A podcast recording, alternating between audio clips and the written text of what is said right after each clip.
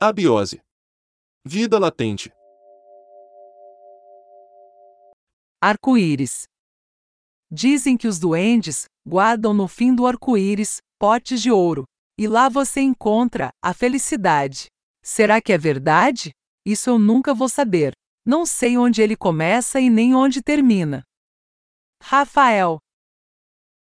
Toda tarde ele costumava ficar na janela de sua casa, admirando a paisagem, contando quantos carros ou quantas motos passavam em frente à sua casa. Cada dia ele inventava uma coisa nova para se distrair. Tudo isso aconteceu por conta do trabalho home office e da pandemia do coronavírus.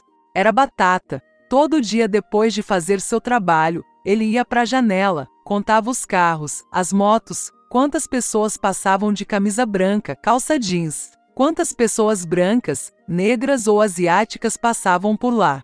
E pensava assim: só vou entrar quando passar um casal de namorados de frente à minha janela. Teve uma vez que ele colocou na mente que só sairia da janela quando passasse na sua rua um casal que tivesse levado para passear seus pets. Mas tinha que ser um gato e um cachorro. Rafael só saiu da janela no outro dia, morto de cansado. Passou a noite olhando para a rua. Mas isso aconteceu lá pelas 8 horas da manhã. E ele entrou em casa direto pro trabalho, todo feliz. E era assim, todos os dias. Novamente na janela, e no meio de seus pensamentos, ele viu uma pessoa que fez seu coração bater bem forte.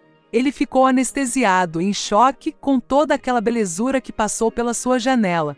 Foi amor à primeira vista. Mas a bela mulher nem notou a sua presença. Ele anotou o horário que ela passou, e no dia seguinte ficou à sua espera na janela. E não é que ela passou novamente, mas ela nem notou a sua presença. Ele até que tentou chamar a sua atenção, meio tímido, deu um belo sorriso e até uma tossida e nada. Na sexta-feira, ele foi para a janela, tinha um plano traçado. Quando ela passar, eu vou jogar essa linda rosa na sua frente. Ela vai notar e olhar para minha janela. Vou pedir desculpa pelo susto e talvez até diga: uma flor para uma outra flor. Eu farei qualquer coisa para chamar a sua atenção. Tudo pronto. Rafael, com a flor na mão, estava tenso, suando frio, esperando que seu plano desse certo. E ela novamente passou no horário de sempre.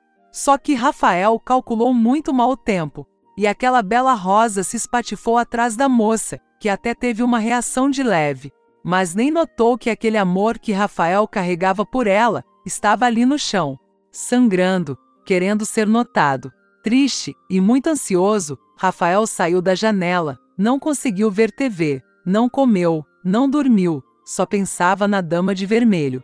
Passou o sábado e o domingo debruçado naquela janela, pensando na moça. Na segunda-feira, desta vez não vou ficar em porra de janela nenhuma, nem ficar sonhando. Vou em busca do meu amor. Saiu de casa, ficou no portão. Já estava na hora dela passar. Ele a viu se aproximando. Criou coragem. Seu coração parecia que ia sair pela boca. Interrompeu a passagem de seu amor e retirou de trás das suas costas uma linda rosa. E olhando firmemente para ela, disse: Para você. Finalmente, Magda Suelen conheceu Rafael e ficou muito lisonjeada com aquele gesto de amor e carinho. E com sua voz, meio rouca e grossa, disse: Nossa, muito obrigada. Nunca tive uma surpresa assim, de um rapaz tão lindo. E lascou um beijo no Rafael, um daqueles de cinema. Magda Suelen disse que foi amor à primeira vista. Os dois começaram um namoro firmão, teve noivado e casamento com um festão e lua de mel na Argentina. Até hoje, Rafael diz que a Magda Suelen é o seu arco-íris e que ele encontrou o seu pote de ouro.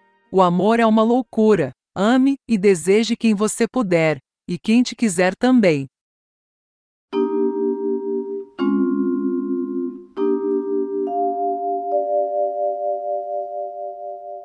Todos os direitos reservados para JB Studio.